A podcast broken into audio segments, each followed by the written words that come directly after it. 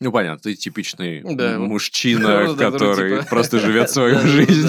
Они миссию выполняют, они вообще-то деньги зарабатывают. Понять, что маркетинг, цифровизация работает, но она не работает в моменте. Есть одна самая главная ведущая метрика — это, денежки.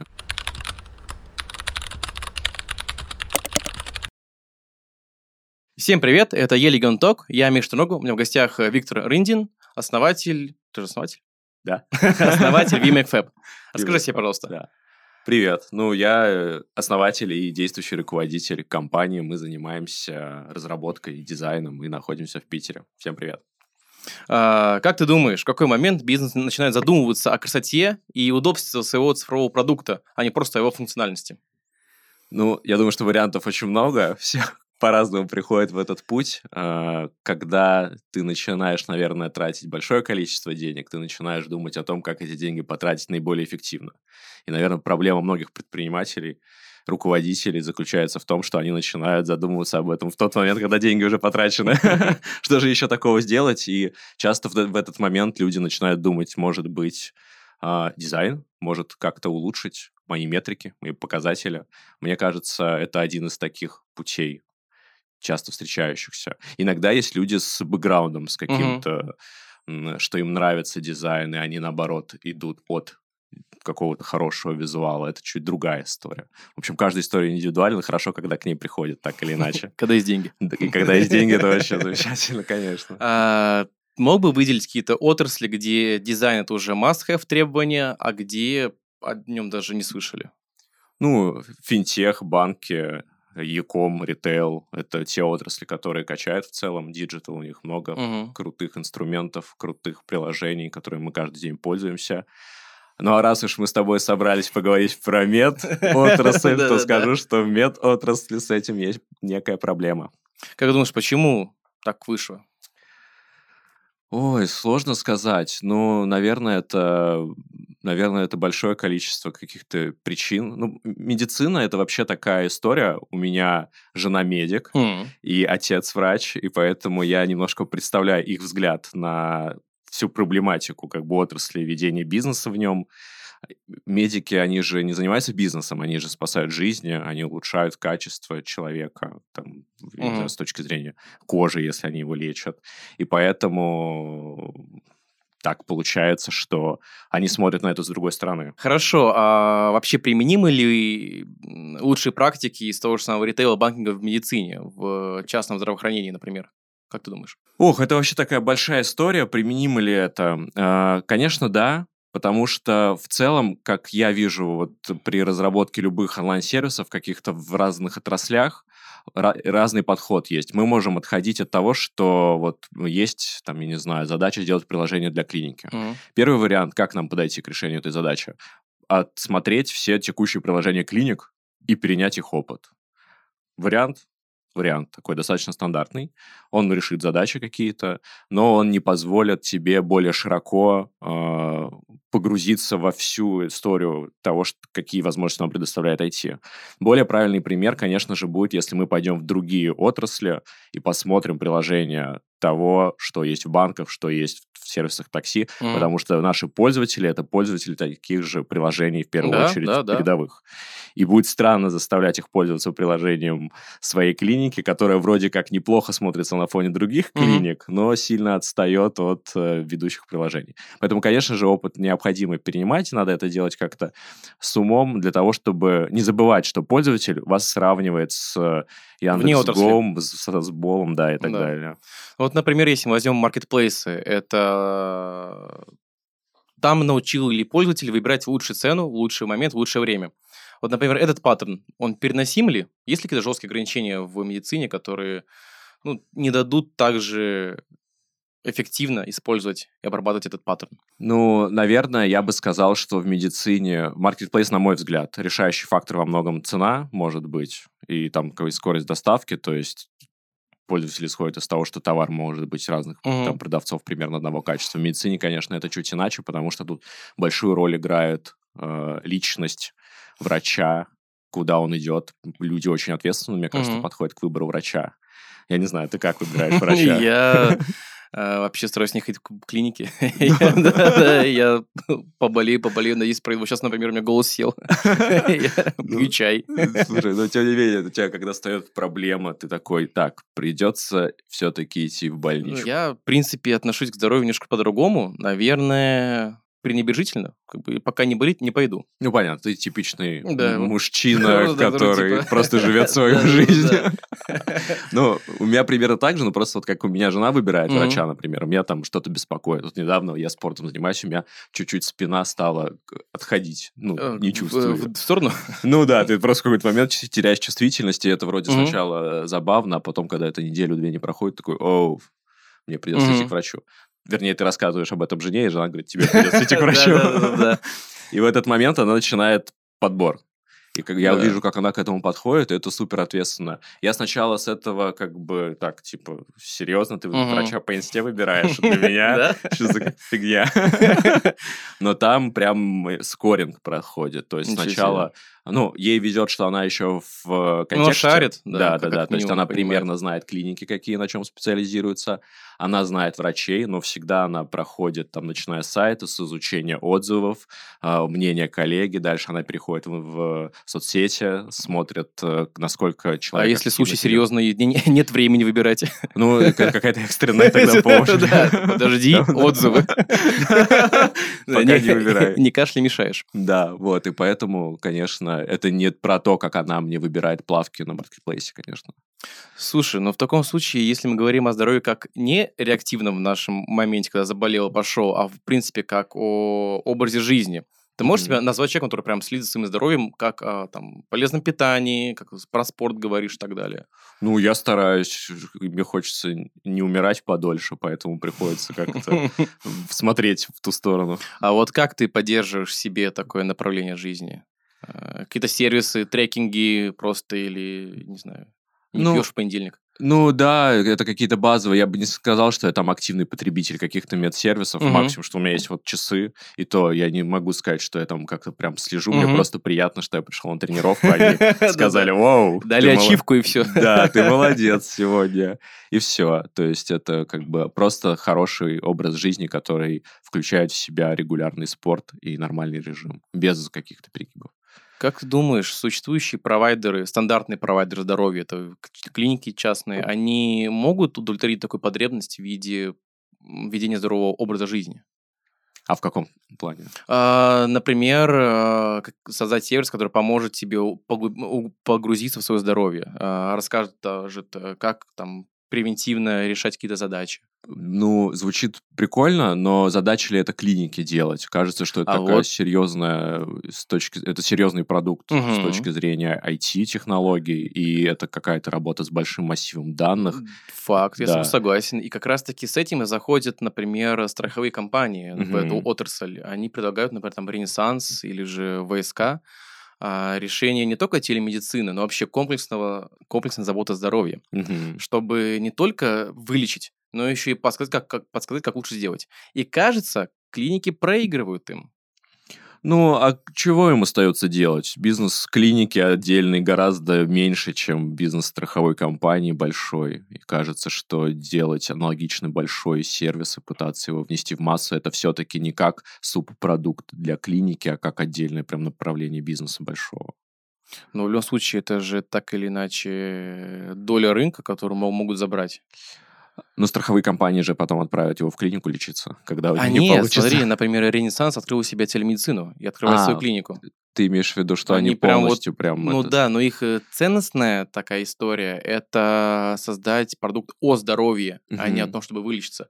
И серии и есть паттерн, который я тогда рассказывал на цифровой медицине, о том, что а, я не хочу болеть, я хочу быть здоровым, но если я заболел, я хочу как можно быстрее вернуться в привычный образ жизни. Мгм.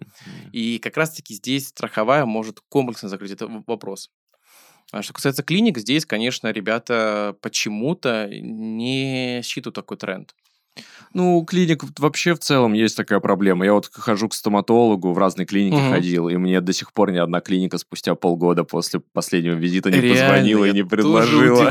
Просто, ну, мне кажется, стоматология такая цикличная история, когда там, принципе, чистка зубов, она делается с какой-то периодичностью, да. И тоже хожу по врачам, вот все, я ушел из больницы, мне кажется, клиника типа, yes, денежка есть, ты нам больше не нужен. А именно иметь, а вот если говорить про какой-то LTV, то тут, конечно, проигрыш идет высокий. Это очень странно. Да. Я причем реально понять не могу. Ну, как бы вообще. А, Слышу версию, что в основном в клиниках э, ЛПРами являются бывшие врачи, Вот. и здесь такая ситуация, что они, по мне, консервативные люди, в принципе, и здесь какие-то инновации в сервисе, в маркетинге, в сервис-дизайне, не очень близкая история. Ну, сто процентов. А, Наверное, отличается от отрасли. То есть там хирурги, которые грудь увеличивают, они более продвинутые. Молодые парни все, ну или девчонки. А кто занимается там какими-то другими вещами, скорее всего, да. Но и опять же, мне кажется, что важен тезис, что врачи и даже главврачи, руководители клиник, это люди с бэкграундом медицинским, они не воспринимают эту историю часто как про зарабатывание денег, даже оскорбляются, когда ты пытаешься... Называешь клиентами пациентами 100%. Да, о, это вообще триггер. И поэтому, исходя из этого, появляется какое-то количество артефактов, что они по-другому смотрят на организацию процесса. Они миссию выполняют, они вообще-то деньги зарабатывают. Слушай, согласен с тобой, но все же, как бы мы могли сейчас помочь э, ЛПР в клиниках или тем, кто рядом с ними э, существует, а, понять, что нужно это либо смотреть на конкурентов, у него есть мобильное приложение, мне нужно, у него есть Мгм. сайт, у него есть там какой-то колл-центр, или же есть история с э, Каздевом. Как ты думаешь? Но начинать нужно вообще просто с того, чтобы понять, какой инструментарий в целом доступен, потому что он Мгм. сто процентов шире, чем кажется на первый взгляд. Безусловно. То есть мы что можем выделять? Если мы будем какие-то маркетинговые инструменты говорить, это социальные сети, сайт, э, реклама, это приложение. Но помимо этой внешней верхушки у нас есть управление внутренними процессами, Мгм. сервисом, запись онлайн, онлайн-напоминания, управление систем записью на уровне клиники, то есть это какие-то ERP-шки. И методов, в общем-то, для цифровизации, для оптимизации, для улучшения всех этих показателей, это, их очень много. И их для начала нужно хотя бы знать, понимать, как в целом ты их можешь применить. А дальше, мне кажется, конечно же, история всегда индивидуальная. Ну, то есть э, от клиники к клинике эта история может различаться. Кому-то будет достаточно в рамках всей политики там, цифровизации а, наконец-таки доделать себе сайт и запустить на него трафик с Мгм. онлайн-записью. А у кого-то сеть клиник, они достаточно продвинуты в плане отслеживания воронки, они понимают там весь пользовательский путь, и у них там специфика позволяет регулярно встречаться с пациентом, предлагать какие-то ему услуги. Там, и, конечно, и приложение можно сделать, и как-то думать о том, как человека погрузить во всю эту свою Мгм. сеть. И тут нет простого ответа на твой вопрос. Он такой очень раскрытый и широкий. С чего начать? Начать с изучения инструментов. А, Как понять, что хочет пользователь? Ай, ну, ну, есть исследования, можно с ними общаться. Я лично не сильно в них всегда верю, потому что, ну, что хочет пользователь? Ты его спрашиваешь, он тебе, как Стив Джобс, да, говорил, типа, ты спроси, если что хочет пользователь, мы бы до сих пор ездили на повозках с пятью лошадьми, а не с двумя, Да, например. ф- Они ф- машины Форд. изобрели. Или Форд. А, Да. это, ну да, Стив Джобс. Ну, Стив Говоришь Джобс про, про дизайн, говори Стив Джобс, и все. Тебя примут тусовку дизайнеров. Да, да, да, да. Вот, поэтому, конечно, пользователя тяжело узнавать э, и представлять, что он хочет. А, Надо смотреть на показатели, насколько то или иное решение помогает тебе заработать или сэкономить денег, и насколько ты можешь отследить эти показатели. Конечно, это бывает трудно. То есть мне кажется, что цифровизация, она иногда на уровне там с пиаром. Ты либо в Мгм. него веришь и идешь, э, либо нет. Ну, то есть, просто в медицине я не вспомню таких кейсов живых, но вот если взять Додо пиццу, например, они взяли и построили пиццерию как цифровую компанию, казалось Да, бы. да, да. Где пицца, а где цифра. По мне, инструменты маркетинга, они очень условные. Точнее, показатели, Все которые- условно, да, все показатели, Ты, да. только, ты придумал, что твоя метрика 5, Да, ты должен просто объяснить там стейкхолдерам или же управленцам, типа, вот это хорошо. да. Вот э, как жить в нестабильном мире, когда даже метрики тебе не, не могут убедить? Ну, а что остается? Лучше иметь какие-то метрики, чем Мгм. не иметь их вовсе. То есть не стоит забивать на то, что, ну, там, мне процент отказов на сайте растет, э, он, значит, э, это хорошо или плохо. Мгм. Можно время на сайте по-разному формулировать ответы на какие-то цифры и объяснять их по-разному. Но в целом они должны быть для начала. А дальше, конечно же, нужно выбрать э, какие-то ключевые метрики, которые тебе устраивают, и которые тебе проще защищать, и которые тебе проще посчитать. Они просто могут отличаться от инструмента к инструменту. Ну, а ты можешь какую-нибудь привести бизнес-задачу и какой-нибудь э, стандартный набор метрик? Ну, смотря какой уровень мы будем брать. Если мы будем брать стандартное там приближение сайта, то это может быть показатель конверсии в разрезе рекламного источника Ну, на- например, э, поднять выручку на 3%, при этом не, там, не знаю, не сжигая издержки лишние. Это уже звучит как задача, Да. которую необходимо решить, э, исходя из тех ресурсов, которые есть. Ну, то есть поднять выручку на 3%, надо понять, какое количество ресурсов на это уйдет, и начать это делать. Ну, собственно, там у тебя в процессе появятся метрики какие. Просто Тут тоже есть два пути. Мы можем либо идти в сторону привлечения новых пациентов, клиентов, либо у нас есть гипотеза, что если мы сделаем какое-то клевое приложение, мы сможем LTV существующих увеличить, и они Мгм. чаще начнут к нам приходить. Или мы вообще хотим подключить чат-бота, который позвонит в нашу текущую базу клиентов, пригласит их на омоложение лица Мгм. перед летом, и они все придут и тоже нам поднимут выручку. Ну, Короче, все индивидуально, Э, нужно... Надо включать голову, да, чуть-чуть креативность и понимать контекст текущей вашей ситуации, с чего начинать. Конечно, ну просто э, никакой мы сейчас с тобой секретный секрет не, Не, конечно, откроем. нету ингредиента Да. секретного. Просто нужно подумать, посмотреть, э, понять ресурсы, опять же, потому что, Мгм. ну, все-таки тот опыт, с которыми я сталкиваюсь, у клиник часто ограничен количество Да, ресурсов. нужно э, выжить максимум из минимума. это, э, в принципе, для любого бизнеса есть такое желание и потребность. Тут важно просто отдавать себе отчет, что вот, знаешь, часто любят заказчики приходить и говорить, вот давайте мы вам сделаем, мы закажем приложение, Мгм. но вы же умные, вы сделаете исследование, вы поймете, что это приложение заработает нам. А, Икс да, денег. да, да, и мы дадим вам 3%. И мы тогда вам дадим 3%, да. И ты такой... Ну... Черт, Сбербанк, хватит. И стоит объяснить людям, что, конечно же, так мир не устроен. Конечно. Тогда вопрос. а если сложно объяснить людям, как что такой мир не устроен, а как им, может быть, помочь прийти к этому пониманию? Вот что стоит там почитать, посмотреть, как, как это приобрести видение, если мы говорим на языке Стива Джобса.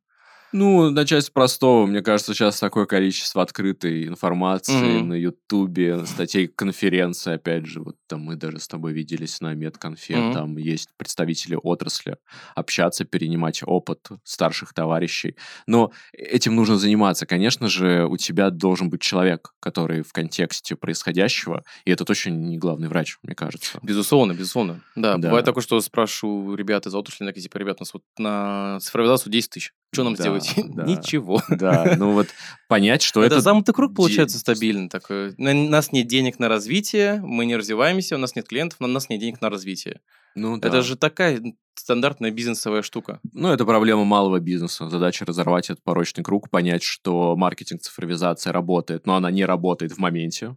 То есть ты не Но можешь что-то сделать случае, на да. два месяца и э, все деньги окупить. Скорее всего, ты полгода, год пожжешь деньги, поймешь, куда тебе их лучше жечь, еще Мгм. пожжешь, потом ты поймешь, что твой бюджет стал окупаться на 50%, потом ты поймешь, что оказывается 50% это первичный пациент, и тебе дают окупаемость, а у тебя появляется LTV, и они потом Это доходят. еще нужно растить И они, со да, это нужно конечно. выращивать, они к тебе еще, оказывается, окупаются. И Мгм. потом уже приходит понимание со временем, что там тот миллион рублей, например, который ты тратишь в месяц на маркетинг, на поддержку твоих цифровых продуктов и их развития, он в долгосрочной перспективе окупается.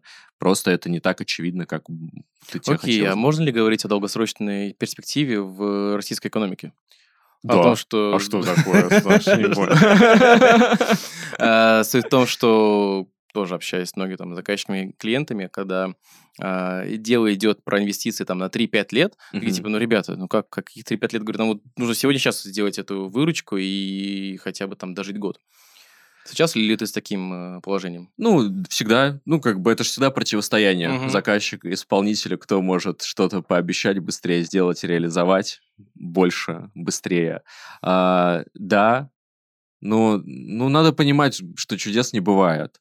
И, конечно же, планирование на 3-5 лет, если мы говорим о хороших, дорогих клевых инструментов, это как долгосрочный план цифровизации, он должен быть. Но при этом внутри этого плана есть же Мгм. различные наборы инструментария, который позволяет тебе что-то сделать быстрее. То есть начать развивать там социальные сети и подключить онлайн-запись, Это уже хороший уже шаг для начала, через да. там три недели у тебя что-то в социальных сетях появится о тебе, это уже увеличит твои ну или вместо какой-то там глубокой разработки пойти в чат-бот, Да, просто начать протестить какие-то гипотезы, Вот. и уже с этого типа, а, Да. мне не нужное такое, например. Да, или нужно. Вот у нас Мгм. был наоборот проект, там пришли ребята с MVP, они так верили в продукт, и они сделали чат-бот вместо полноценного онлайн-сервиса. Они сделали чат-бот, он начал работать, туда стали приходить пользователи, они поняли, что как гипотеза это отработал, ну ура, и они уже пошли в долгую разработку, в дорогую и Мгм. так далее. То есть есть сейчас уж no-code, low-code, все эти конструкторы, чат-боты, тильды, ну куча всего, э, на основе чего можно собрать MVP -шку, Мгм. протестировать свою гипотезу, если мы говорим про какой-то именно прям онлайн-сервис, и начать действовать. А если уж мы говорим просто про клинику, которой задача там получить пациентов, то ну там инструментария вообще огромное множество. Уже Главное, готовых просто главное просто, и- да, и начать стартует, делать. да. начать делать. Согласен с тобой. Это про концепцию well-being, которая была у HR вообще в HR всей этой индустрии. Я ее перенял на вообще на маркетинг, на Мгм. такую стандартную историю, тоже не рассказываю в докладах. Думать не о том, чтобы сегодня сделать э, заказчику приятно. Условно, если бы мы сделали ему мобильное приложение, конечно, мы бы заработали денег. Мгм. Но в перспективе он бы выгорел по поводу этой идеи. Вообще очень круто используется концепция well-being в ипотеках, именно в Британии. Читал про пример, крышесносный. А, ипотечный рынок, в принципе, он алый. Там нет никакого голубого океана, там все уже ребята борются за каждые полпроцента. Что сделали? Вообще, в принципе, well-being – это концепция, когда э, бизнес думает не о том, чтобы решить задачу сегодня сейчас, а улучшить жизнь. Мгм. То есть это какой-то цикл решений, который в перспективе улучшит жизнь человека. А, В ипотечном банке а, в Британии клиента, ко- который хочет ипотеку, но не имеет возможности ее выплачивать, или же выплата будет связана, там, не знаю, с продажей почки, ему предлагают финансового консу- консультанта, который за полгода-год выведет его на тот уровень дохода, который будет комфортным для выплаты ипотеки в будущем. Нифига себе. И, опять же, это пока пилотные истории, нет какой-то большой статистики, но о том, что пишут ребята, действительно, и банку комфортнее работать с теми людьми, у которых и- есть бабки, и не выбирать их, и не выбивать каждую выплату. И сам клиент, но он пожизненно внутри этого банка теперь, мне кажется. Ну, это прям какая-то супер будущая история. Мне кажется, у нас не привыкли к У такому нас другой рынок, у нас в нашем ипотечном рынке такой, ну, ставка постоянно Да, да, да, туда-сюда да. скачет, нет, это невозможно. Хотя, хотя, в принципе, well отлично переносится на клинике. Когда вот о чем ты говорил, что ты ходил к стоматологу, и через полгода тебе никто не, не перезвонил, здесь же другое. Вместо того, чтобы как работает well в клиниках, как работал бы он в клиниках, а, клиники бы думали не как вылечить там условно, пациенту ногу, а как сделать так, чтобы он быстрее вернулся в спорт, если он занимался спортом. Мгм. Как сделать так, чтобы его лечение было комфортным. Ну, а что, что такое для тебя дизайн? Дизайн, ну вообще дизайн это все, то есть начиная от того, как пользователь взаимодействует с продуктом, заканчивая то, как выглядит твой рекламный баннер, условно. Это очень шир- широкое Ну, понятие. про может удобство, быть. про удобство. использование, да. Да, да, да, да, да, да. Ну, Дизайн мышления такая, такая концепция, которую выдвинули в британской школе дизайна в конце прошлого века. Предполагает система двойного алмаза. Сначала вы находите множество проблем, потом выделяете корневую, потом выделяете множество инструментов решения, выделяете корневую. Мгм. Тестирование, э, проверка, э, гипотезы, там, разработка и такой, вот такой цикличный подход. Самое главное здесь – это строится от э, реальных проблем, а не, там, не от конкурентов, от чего-то еще. Вот. Если мы видим, что у пользователей, например, там, в клиниках, они тратят кучу времени на ресепшене, возможно, вам не нужен третий ре- рес- ресепшонист. Или ресепшонист. Нормально. Как это суши-мастер. А возможно, вам нужен какой-то более простой доступ к, в, клинику. И здесь же через множество итераций находятся реальные проблемы, реальное решение. Вот. Это такой подход дизайн мышления. Согласен ли ты с тем, с ним? Или же можно просто, там, не знаю, пальцем в небо тоже работать? Э, Согласен. В идеальной картине мира мне очень хочется верить, что это все так и должно работать. К сожалению, реальность оказывается Мгм. иногда иной, как частенько такое бывает. И тут вопрос опять же, контекст, в котором мы существуем. Часто ты не можешь понять реальную потребность и то, как к чему это приведет. Там, не знаю, если на уровне интерфейса принимать решения, mm-hmm. какие так или иначе организовывать что-то. Потому что ты вынужден работать в условиях малых чисел. У тебя есть слишком мало данных, и ты... Ну, в B2B, да. Да, ну и даже если ты какая-то клиника, ну сколько у тебя там трафик будет, который ты организуешь? Ну, то есть ты за дата-дривен подход? Ну, конечно, потому что там, сколько бы ты ни думал о цвете кнопки или формы, там изменение твоей конверсии на 0,4% угу. для тебя никакой роли, для, как для бизнеса, на каком-то уровне не сыграет. Если там какой-нибудь озон поменяет, там это они миллионы сэкономят или потеряют. А в случае с клиникой, поэтому здесь э, часто и прибегает просто к мнению эксперта, угу. у которого есть своя насмотренность, который знает э, стандартные поведенческие паттерны комфортные, и который не начинает строить гипотезу о том, как давайте посмотрим исследование, как это будет лучше, а он говорит, ну вот по моему опыту это будет лучше вот так вот. Угу. И это эффективнее для бизнеса в итоге становится, потому что ты не начинаешь включаться вот в эту вот игру, в погоню за какими-то улучшайзингом непонятным, который какой процент тебе принесет вопрос. Но твой пример еще прикольный, потому что он затрагивает весь бизнес-процесс. Безусловно. А вообще сторонних подрядчиков, консультантов не очень часто любят пускать на внутреннюю кухню. Хотя знаю, это основа основ. Хотя это основа основ. Но это тоже, вот, наверное, с этим стоит работать. Ну, да, ты можешь сделать какой-то сервис, но если там сидит э, тетя, тетя, тетя Зина, которая теряет даже цифровую медкарту, то... О, да, это что же проблема? Это не как бы и ломается, ты можешь, да, ну, будет идеальный сайт, угу. но когда ты звонишь, там чека нет банально на месте все равно. извечная классика. Очень плохие лиды. Да вы их обрабатывать не умеете. Нет, это лиды плохие. Да-да-да. Смотри, ты говоришь, что дата-дривен подход самый такой адекватный и честный, но при этом же мы с тобой говорили до этого, что метрики, они же условные.